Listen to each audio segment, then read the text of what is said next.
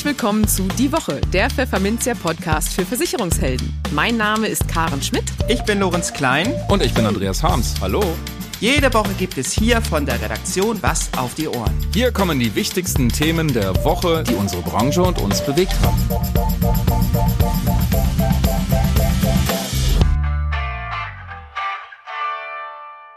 Moin aus Hamburg und herzlich willkommen zu Folge 133 unseres Podcasts. Heute ist Freitag, der 28. April 2023 und diese Themen haben wir heute für Sie.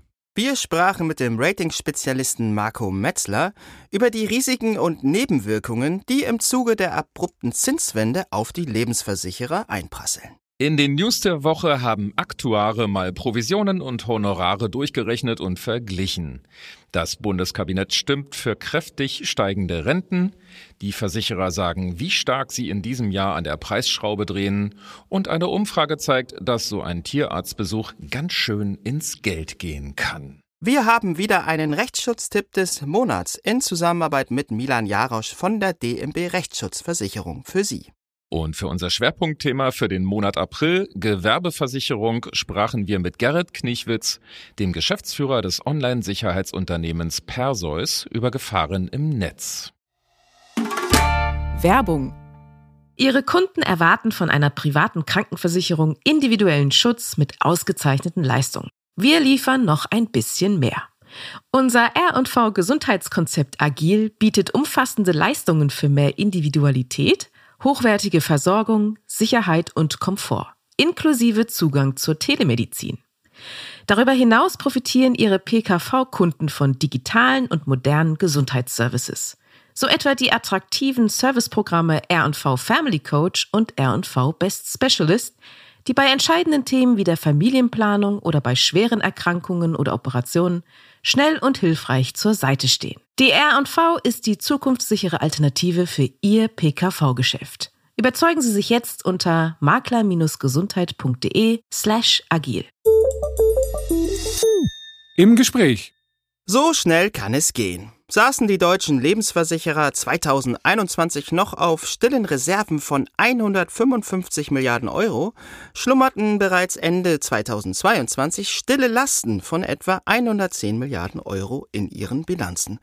Warum die abrupte Zinswende für die Branche noch zum Problem werden könnte, darüber sprechen wir jetzt mit dem Rating-Spezialisten und ehemaligen Finanzchef von Prisma Life, Marco Metzler. Hallo Herr Dr. Marco Metzler, viele Grüße nach Berlin. Herzlich willkommen im Podcast. Guten Tag, hallo. Herr Dr. Metzler, ich habe gestern auf einer Veranstaltung ebenfalls in Berlin den Worten von BaFin-Exekutivdirektor Frank Grund gelauscht. Und der sagte, dass er von den Lebensversicherern und Pensionskassen erwartet, dass sie die Zinswende gut managen. Und er glaube auch, dass sie das schaffen werden. Teilen Sie diese ja doch recht optimistische Überzeugung, speziell mit Blick auf die Lebensversicherer? Nein, diese optimistische Einschätzung teile ich nicht. Die Lebensversicherungsbranche in Deutschland ist wie weltweit alle Finanzinstitute im Moment unter Wasser aufgrund der abrupten Zinswende, die unvorbereitet auf die Versicherer eintraf. Okay, lassen Sie uns mal diese abrupte Zinswende näher beleuchten. Hohe stille Reserven haben sich blitzschnell in beträchtliche stille Lasten verwandelt im Zuge dieser Wende.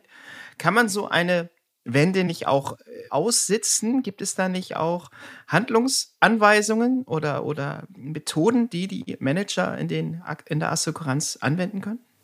Das ist richtig, sage ich mal, diese stillen Lasten oder die Bildung der stillen Lasten wurden damals in 2003, sage ich mal, durch den Gesetzgeber ermöglicht, um den Versicherern das Aussitzen zugänglich zu machen, was auch genutzt wurde. Von daher ist es generell positiv, dass man stille Lasten auch bildet. Aber man muss dann entsprechende Maßnahmen ergreifen, um das bilanzielle Eigenkapital auch zu stärken, um auch die Zahlungsfähigkeit der Versicherer zu sichern. Und es ist hier ein globales Problem, sage ich mal. Auch die Silicon Valley Bank hatte das gleiche Problem wie die deutschen Lebensversicherer, ja, und hatte auch enorme stille Lasten in den Bilanzen. Es wird aber dann zu einem Problem, wenn die Kunden an ihr Geld wollen, dann müssen plötzlich die Anlagen verkauft werden und die stillen Lasten realisiert. Und wenn dann nicht genügend Eigenkapital da ist, um diese Lasten oder Verluste aufzufangen, dann entsteht quasi die Pleite. Ja, und sag ich mal, da sind wir noch weit entfernt bei den deutschen Lebensversicherern. Ja, und wir haben ja auch einen Auffangmechanismus durch Protektor. Ja, aber die bilanzielle Qualität der Versicherer ist sehr bedenklich, wenn die stillen Lasten, sag ich mal, bis zu einem 20-fachen des ausgewiesenen Eigenkapitals bei einigen Gesellschaften auch in den Büchern stehen, dann ist es sehr besorgniserregend. Und wenn dann durch externe Effekte, auf die ich noch zu sprechen komme, dann vielleicht verstärkt Kundengelder abgezogen werden, dann wird es zum riesigen Problem. Und die Leute, die normalen Bürger, die vielleicht eine 100 € Sparrate im Monat abgeschlossen haben als Lebensversicherung, die sind teilweise darauf angewiesen, diese Lebensversicherung zu kündigen, um entsprechende erhöhte Lebenshaltungskosten auszugleichen. Das heißt, da steht uns auch noch eine stärkere Stornowelle bevor. Und wenn die ja beide, bislang nicht eingetreten ist, aber das sagen ja zumindest alle Vorstände. Die ist zumindest bis zum 31.12.22, so das sieht man in den Bilanzen, bisher nicht eingetreten. Aber es gibt schon einige Aussagen bei Sparkassen, dass die Spareinlagen deutlich abnehmen. Und das ist, sage ich mal, ein Frühindikator für ein erhöhtes Storno bei den Retail-Kunden. Sie haben das Einmaltagsgeschäft auch erwähnt. Da gibt es ja nun Lebensversicherer, die sich besonders stark darin engagiert haben, andere weniger. Sind die Lebensversicherer, die Bank gespielt haben, in Anführungszeichen, sage ich das jetzt mal, besonders kalt erwischt von der Zinswende? Die sind besonders kalt erwischt. Das sieht man heute noch nicht, aber ich denke mal, es wird sichtbar in den Jahresabschlüssen 23. Da wird es deutlich sichtbar werden. Und sie sind eigentlich schon kalt erwischt worden durch die Bildung der stillen Lasten.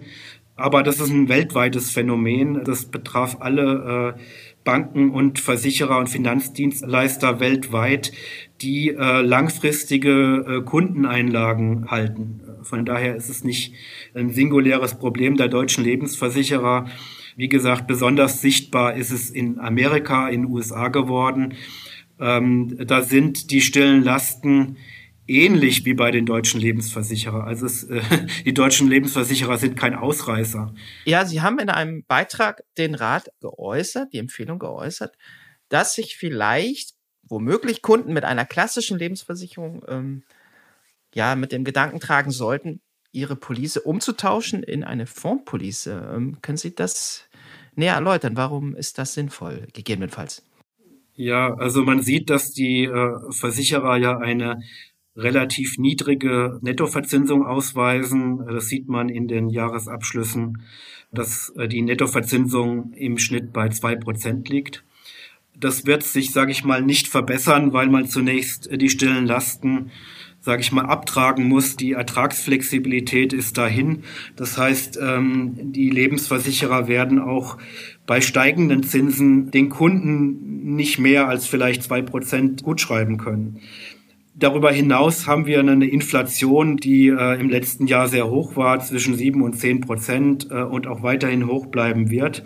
Das heißt, die Realverzinsung der Policen ist deutlich negativ. Und jetzt, wenn man eine positive Realverzinsung bekommen möchte, dann schafft man das nur innerhalb einer vorgebundenen Police. Und wenn man dann innerhalb der vorgebundenen Police in Sachwertefonds investiert, dann hat man theoretisch die Möglichkeit, eine positive Realverzinsung noch zu erwirtschaften. Ansonsten wird man einen Realwertverlust verzeichnen. Okay, ganz vielen Dank. Das war der Rating-Spezialist Marco Metzler. Herzlichen Dank für das Gespräch. Gerne. Die News der Woche. Die Aktuare Jochen Russ, Alexander Kling und Andreas Seiler vom Institut für Finanz- und Aktuarwissenschaften, kurz IFA, haben sich mit Provisionen und Honoraren in der Beratung befasst. Die Studie nennt sich Provisionsverbot und Kleinanlegerstrategie und trägt den vielsagenden Beinamen Plädoyer für eine Koexistenz von Provision und Honorar bei Altersvorsorgeprodukten. Was im Grunde schon andeutet, dass Provision und Honorar sehr friedlich nebeneinander leben könnten. Verbieten müsse man keins von beiden. Und jetzt versuchen wir mal, die Ergebnisse herunterzubrechen. Die Aktuare haben die Provisionswerte der Allianz Lebensversicherung und am Markt übliche Honorarsätze genommen und daraufhin die Kosten durchgerechnet. Vor allem haben sie immer einen sogenannten neutralen Betrag ausgerechnet, bis zu dem für Anleger und Sparer das Provisionsmodell günstiger ist und darüber eben das Honorar. Und jetzt mal ganz langsam die Ergebnisse bei Stundenhonoraren. Läuft ein Vertrag mit regelmäßigen Sparraten bis zu 18 Jahre lang, müssten diese Raten über 200 € im Monat liegen, damit das Honorar günstiger ist. Bei 20 Jahren Laufzeit sind es noch 186 €. Ein Sparer mit 100 € im Monat würde erst ab einer Laufzeit von 40 Jahren mit einem Honorar besser fahren als mit Provision. Bei Einmalbeiträgen liegen diese Kipppunkte zwischen 35.000 und 40.000 €. Wir könnten sie jetzt noch mit den Werten zu pauschalen Honoraren zuschwallern. Aber wir machen es kurz und sagen, dort sind die neutralen Werte noch höher. Am Ende ziehen die Forscher das Fazit, dass beide Modelle, Provision und Honorar, ihre Daseinsberechtigung haben.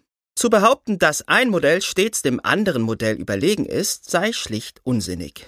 Für Sparer und Anleger mit eher geringen Beträgen ist das Provisionsmodell nachweisbar günstiger.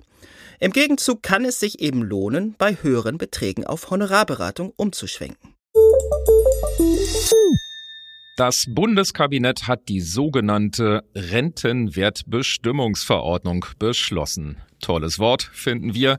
Und in der Verordnung geht es darum, dass die gesetzlichen Renten in Westdeutschland am 1. Juli 2023 um 4,39% steigen werden.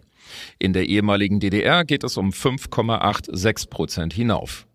Die Rentenwerte, die in der Formel zur Rentenberechnung eine Rolle spielen, steigen auf einheitlich 37,60 €. Damit liegen sie in West und Ost am 1. Juli 2023 zum ersten Mal gleich auf.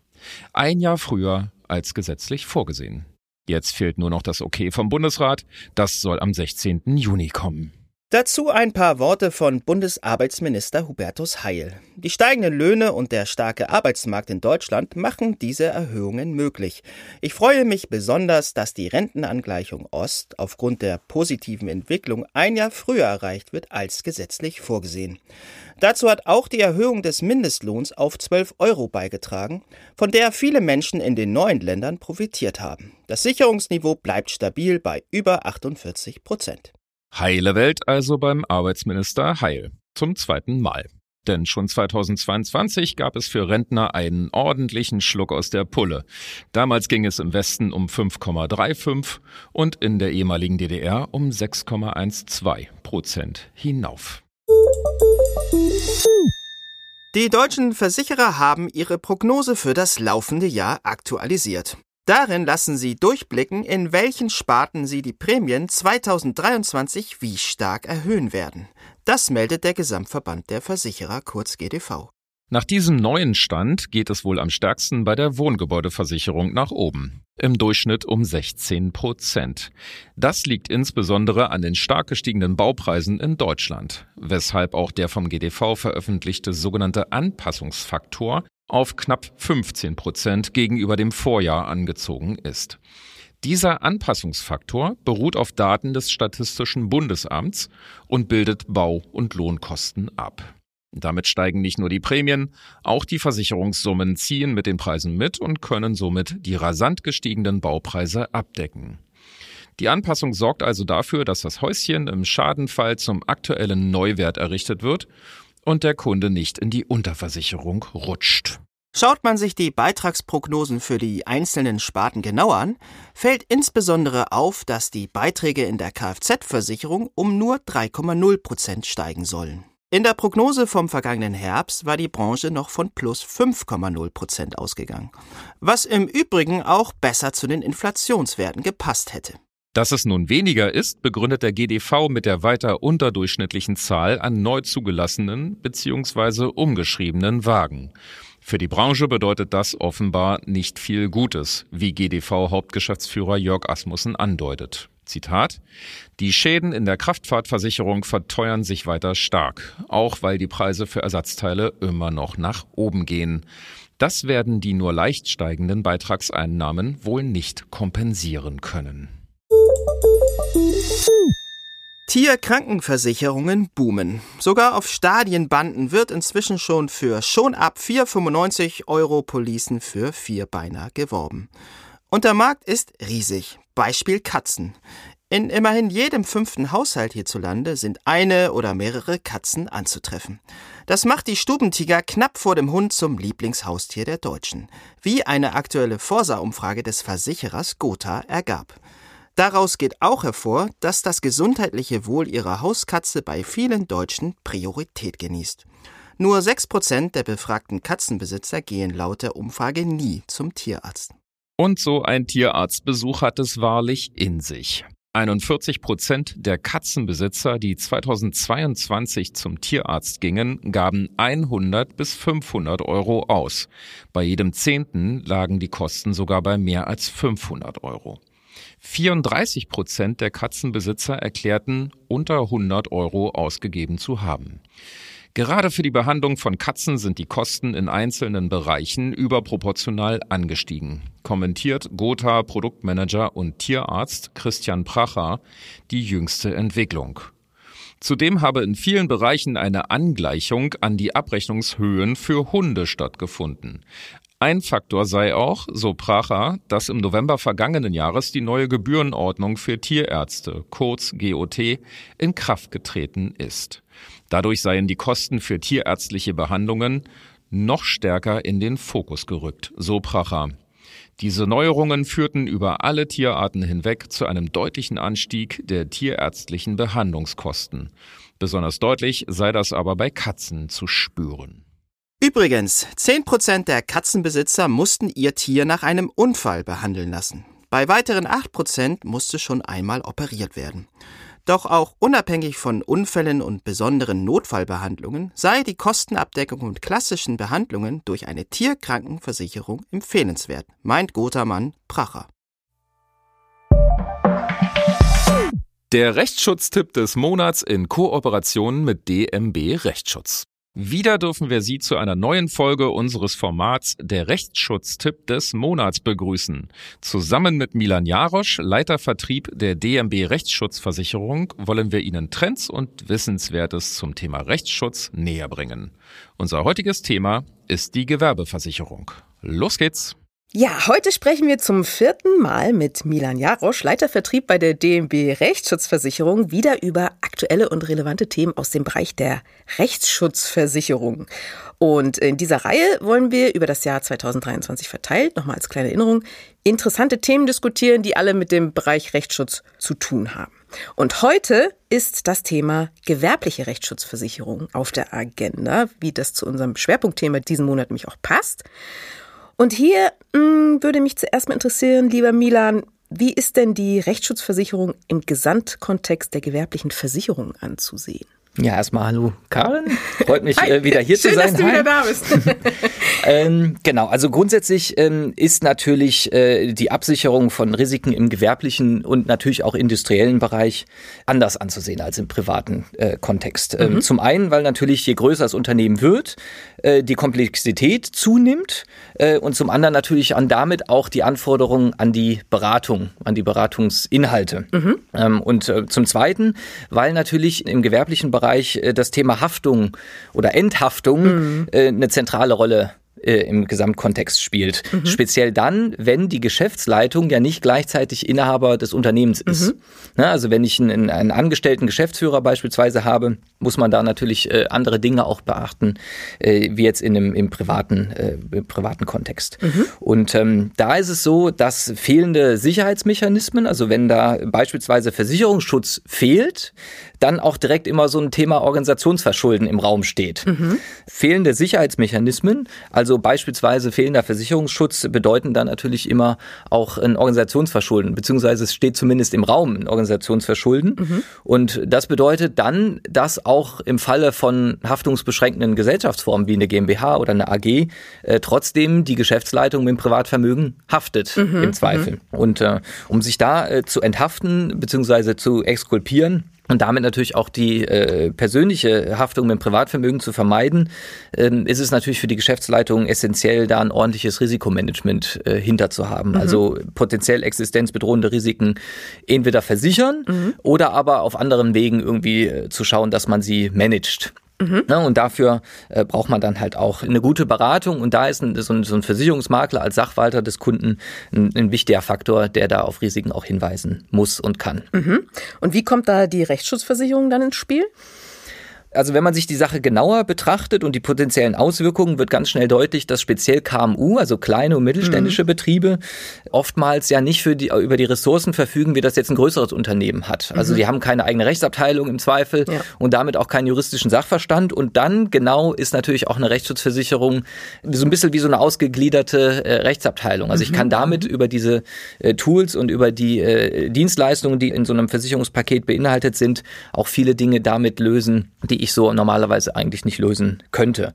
Mhm. Ich nehme mal ein Beispiel. Also wir haben ja zum einen immer das Thema, dass häufig erstmal Risiken eher danach bewertet werden, wie häufig sie vorkommen. Also das, was ich kenne, da bin ich eher bereit, was zu tun. Das ist ja im privaten, ja, Bereich auch nicht anders. Mhm. Wobei aus Risikomanagement-Sicht das ja im Zweifel wenig Sinn macht. Also, mhm, es ist nicht sinnvoll zu sagen, naja, das kommt häufig vor, hat eine geringe Auswirkung, aber das versichere ich. Mhm. Sondern die Idee ist ja immer zu sagen, all das, was selten vorkommt und dann aber existenzbedrohend, ja, wäre, die Sachen, die sollte ich dann auch versichern. Okay. Und da brauche ich auch so einen externen Sachverstand, und jetzt kommt auch wieder der Makler mit ins Spiel, da den Prozess mit zu begleiten und auch gerade die kleineren und mittelständischen Unternehmen dann auch zu begleiten und mitzunehmen und damit Sachverstand auch zu unterstützen. Mhm. Und einen letzten Punkt noch: Sollte es Risiken geben, die eine hohe Eintrittswahrscheinlichkeit und gleichzeitig auch existenzbedrohend sind, dann muss ich mir natürlich auch überlegen, ob ich den Geschäftsbetrieb entweder komplett einstelle oder aber diese, mhm, Geschäftsbereiche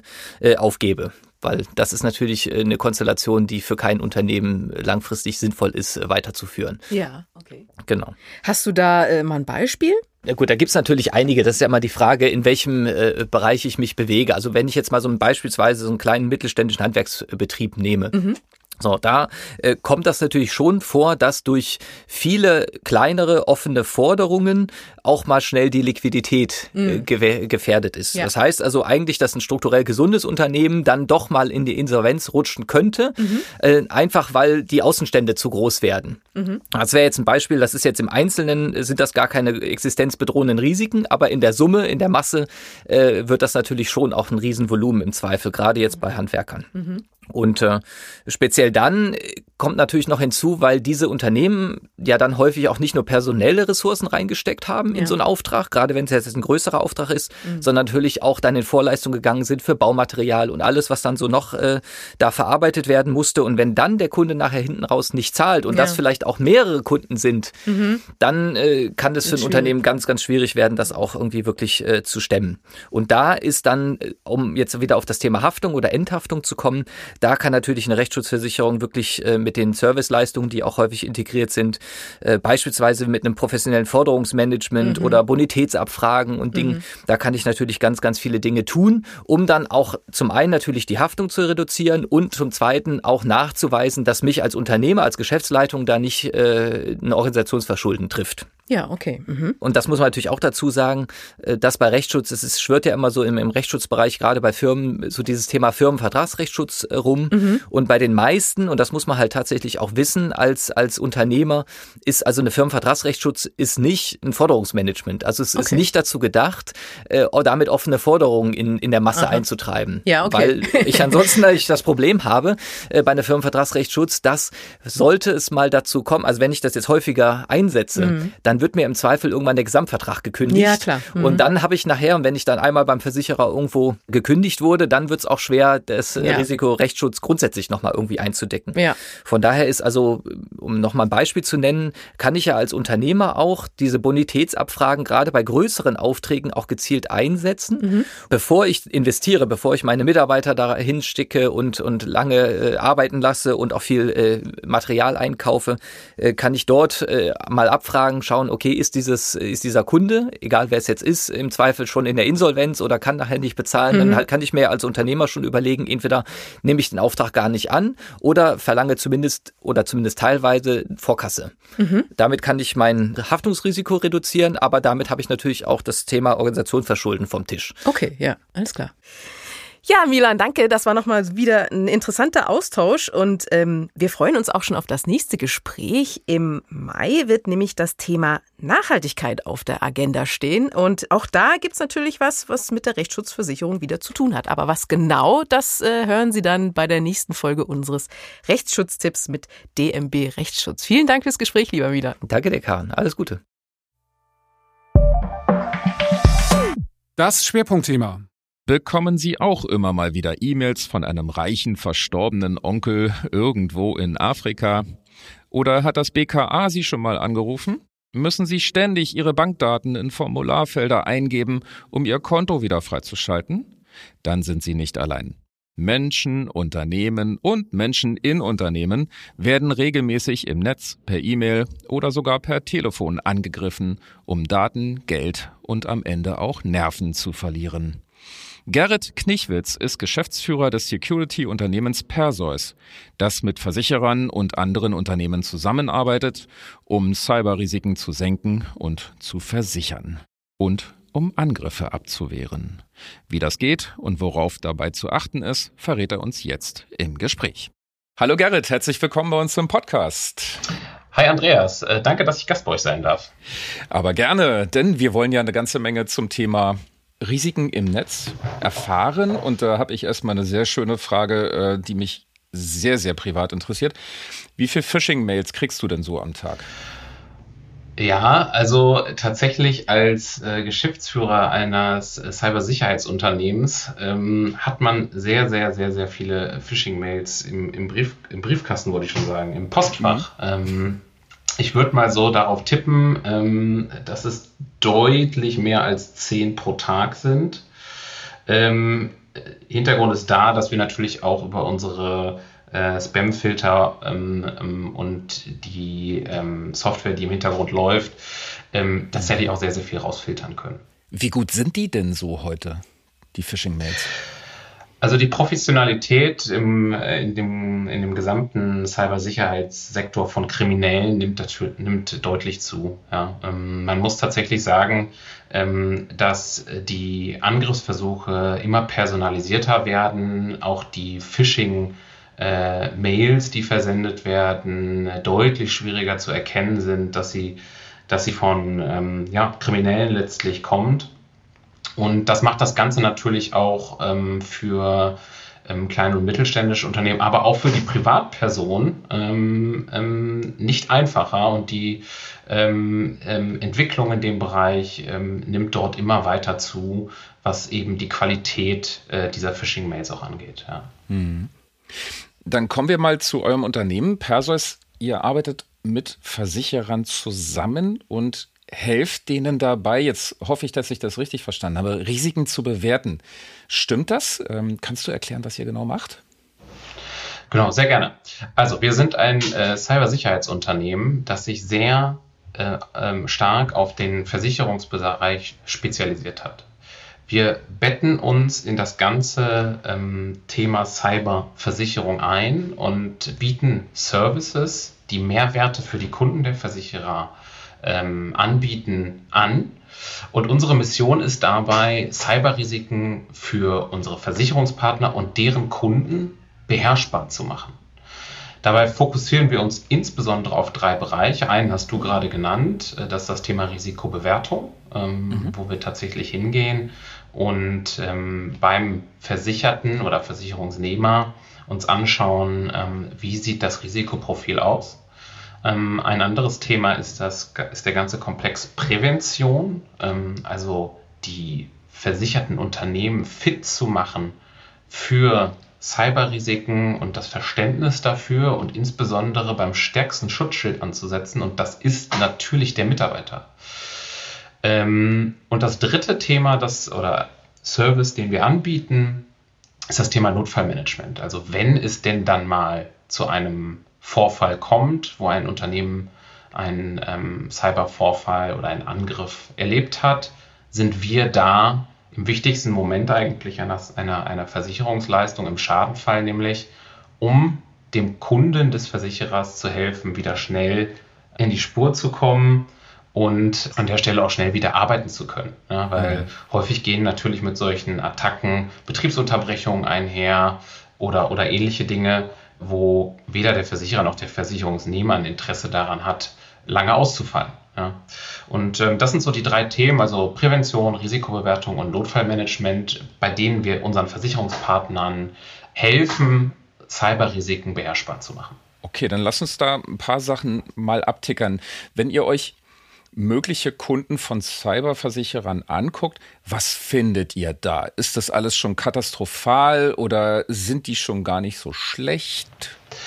Genau, wenn wir in das Thema Risikobewertung reingeht, ist das Spektrum natürlich sehr breit. Ja.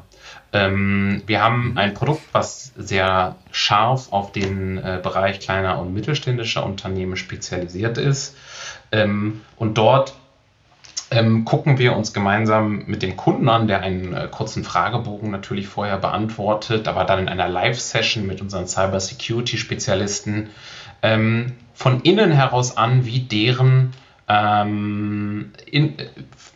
Organisation, deren Infrastruktur, deren Prozesse auch sind, ja, und geben dem Kunden dann natürlich entsprechende Handlungsempfehlungen, wie der Kunde seine IT-Sicherheit oder Cyber-Security verbessern kann. Ja. Mhm. Und deine Ausgangsfrage, um dazu zurückzukommen, ist tatsächlich so, dass die Unternehmen, mit denen wir dort zusammenarbeiten, sehr unterschiedlich aufgestellt sind. Also wir haben den Arzt, der tatsächlich noch in Eigenregie seine IT nebenbei noch macht, ja, und man hat durchaus professioneller aufgestellte Unternehmen, die neben der Geschäftsführung auch schon einen IT-Admin oder sogar CISO beschäftigen, der sich dann natürlich sehr explizit mit dem Thema auseinandersetzt und natürlich viel tieferes Wissen in dem Bereich hat. Ja, was ist denn ein CISO? Ein CISO ist ein Chief Information Security Officer. Das ist die richtige Bezeichnung. Ja. Mittlerweile kriegt ja jeder so einen, man sagt ja C-Titel, also dass es irgendwie wichtig klingt. Genau. Aber der ist in dem Sinne dafür zuständig, und das ist insbesondere bei größeren Unternehmen natürlich der Fall. Also nicht der Arzt, der eine Praxis hat und 5 Mitarbeiter, sondern etwas größere Unternehmen mit mindestens 50 oder 100 mehr Mitarbeitern werden natürlich in dem Bereich Kapazitäten oder sollten in dem Bereich Kapazitäten aufbauen. Das ist natürlich auch nicht der Standard. Und diese Person kümmert sich wirklich um die interne Security. Das heißt, der guckt aus einer Cybersicherheitsbrille auf das Unternehmen, welche Angriffsvektoren sehen wir, wie können wir attackiert werden, welche Prozesse haben wir, wie ist unser Patch-Management, wie ist unser Backup-Management, das sind so simple Sachen wie auch, welche Passwortlänge haben wir, ja, da müssen natürlich Standards in Unternehmen etabliert werden, die natürlich insbesondere bei kleineren Unternehmen manchmal nicht vorzufinden sind, einfach weil das Thema dann Teil von dem Geschäftsführer ist oder von dem Arzt oder von dem Rechtsanwalt, der das dann so nebenbei macht. Ja, das kommt schon mal vor. Ja, aber das ist sehr gemischt. In Summe sehen wir aber schon, dass in dem Bereich, insbesondere durch die Zunahme von Vorfällen, eine sehr große Nachfrage nach dem Thema ist, auch ein sehr großes Interesse zu lernen, sich weiterzuentwickeln und daran zu arbeiten. Und es wird auch mehr und mehr erkannt, dass das Risiko in dem Bereich auch für Geschäftsführer ein Risiko ist, was man nicht außer Acht lassen sollte. Und wie so häufig kommt so eine Erkenntnis dann immer, wenn man dann den einen kennt, dem es passiert ist, ja, der dann attackiert wurde. Und das passiert mehr und mehr und deswegen steigt da natürlich auch so in der Hinsicht die Awareness oder wie sagt man auf Deutsch, die Sensibilisierung für das Thema. Ja. Was sind denn so die häufigsten Vorbeugemaßnahmen, die nicht da sind, aber die ihr einführt? Wenn man sich die Statistiken anguckt, ist das das Haupteinstiegstor für Cyberangriffe der Mensch. Ja. Mhm.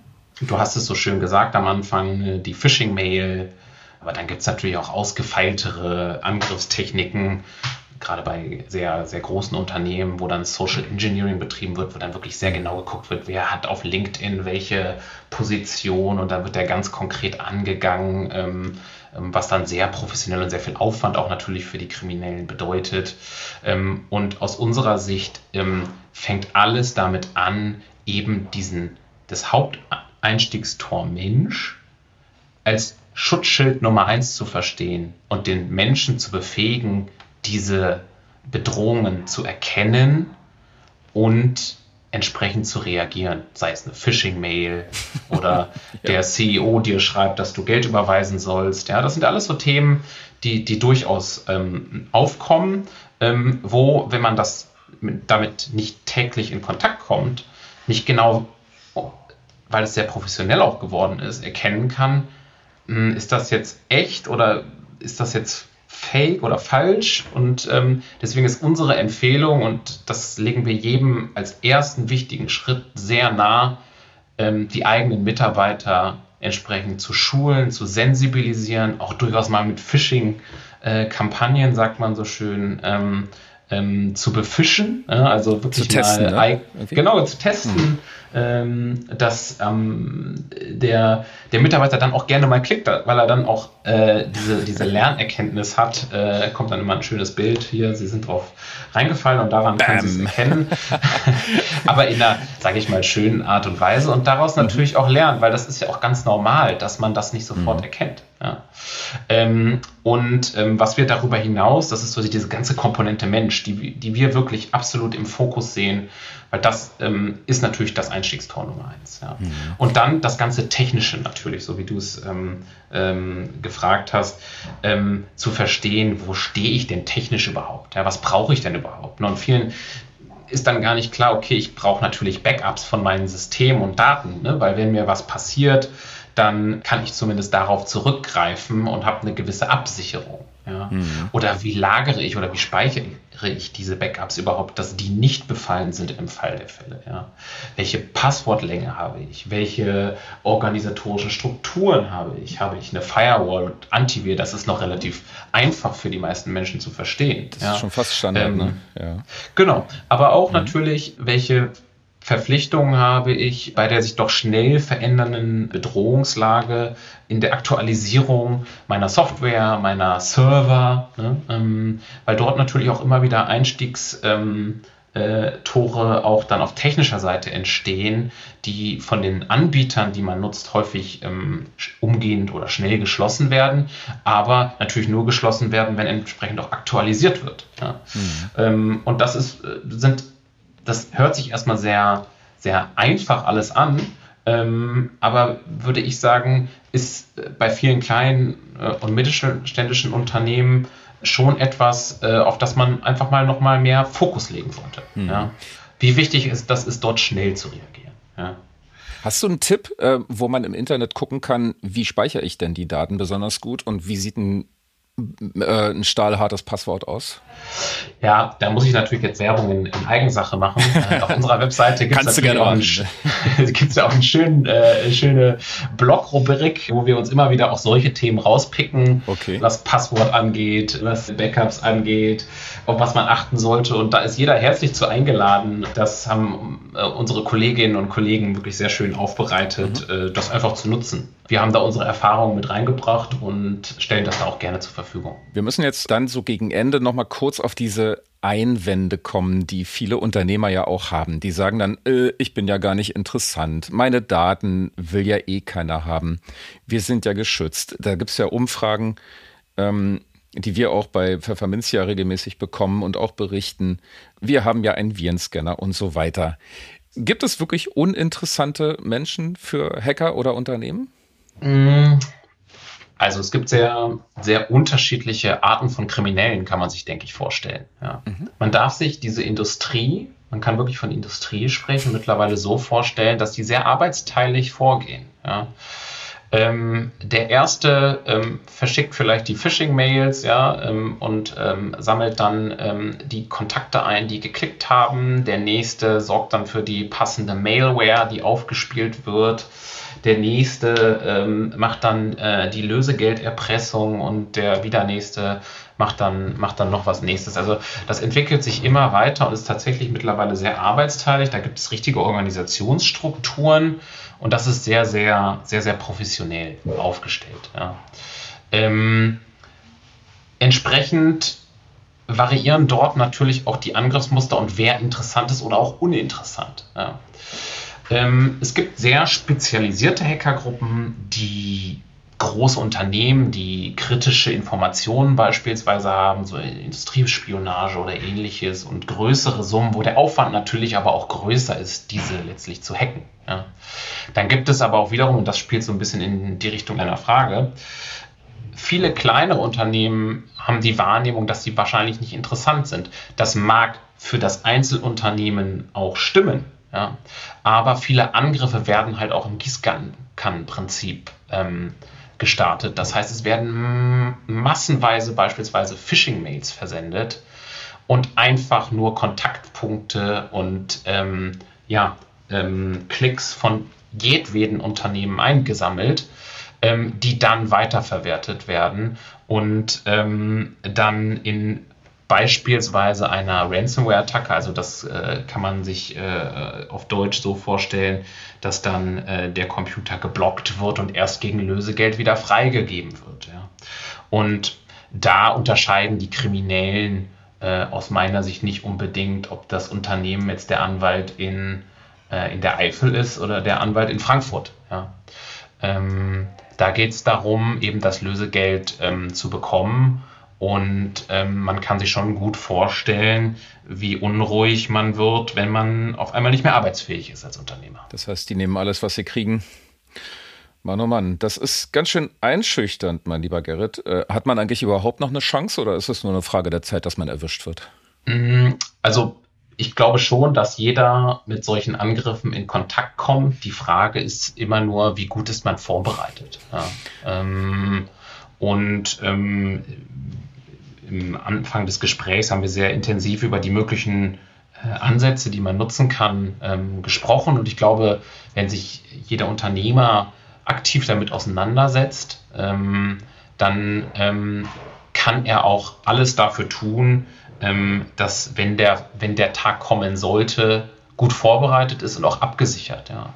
Wir halten da auch eine Cyberversicherung für sehr sinnvoll, eben diese Risiken die dort aus finanzieller Sicht auf einen zukommen können, auch abzusichern. Sozusagen das Restrisiko, das übrig bleibt, wenn man die eigenen Mitarbeiter geschult hat, alle Risiken bewertet hat und alle Empfehlungen umgesetzt hat und permanent an seiner IT-Sicherheit arbeitet, dann hat man da sozusagen auch noch eine Absicherung gegen das Restrisiko, das letztlich bleibt. Falls es doch nochmal schief geht, ne? Klar. Ja. Wunderbar, dann tragen wir diese kleine Hoffnung in unserem Herzen, mein lieber Gerrit. Ja, und es ist nicht ganz so düster manchmal, ne? Aber wenn man sich vorbereitet, dann kann einen auch nichts mehr schocken. Aber wichtig ist halt, dass man sich damit auseinandersetzt. Und wenn man sich wie geht dir das? Ja? Das Thema, Andreas, kommt ja mehr und mehr in den Fokus. Ja? Die Strukturen haben sich nun mal gebildet. Und da muss man einfach sich jetzt auch ransetzen und die eigene IT-Sicherheit einfach verbessern und auch erstmal verstehen. Und das ist unglaublich wichtig. Und dann kann man auch zuversichtlicher auf das, was kommt, blicken. Ja. Das klingt gleich viel besser. Das nehme ich. Ja, dann würde ich einfach mal sagen, vielen Dank, lieber Gerrit, für die Auskünfte und die Einblicke in deine digitale Welt, nenne ich jetzt mal, ne? Viele Grüße nach Berlin. Ja, sehr gerne. Danke dir, Andreas. Tschüss. Danke dir. Ciao. Und das war es mit dieser Podcast-Folge. Verpassen Sie keine weitere und abonnieren Sie die Woche überall dort, wo es Podcasts gibt. Und hinterlassen Sie dort auch gerne eine Bewertung. Dann hören wir uns auch garantiert am kommenden Freitag wieder. Bis dahin gilt, bleiben Sie optimistisch, genießen Sie das schöne lange Wochenende und kommen Sie gut in die neue kurze Woche.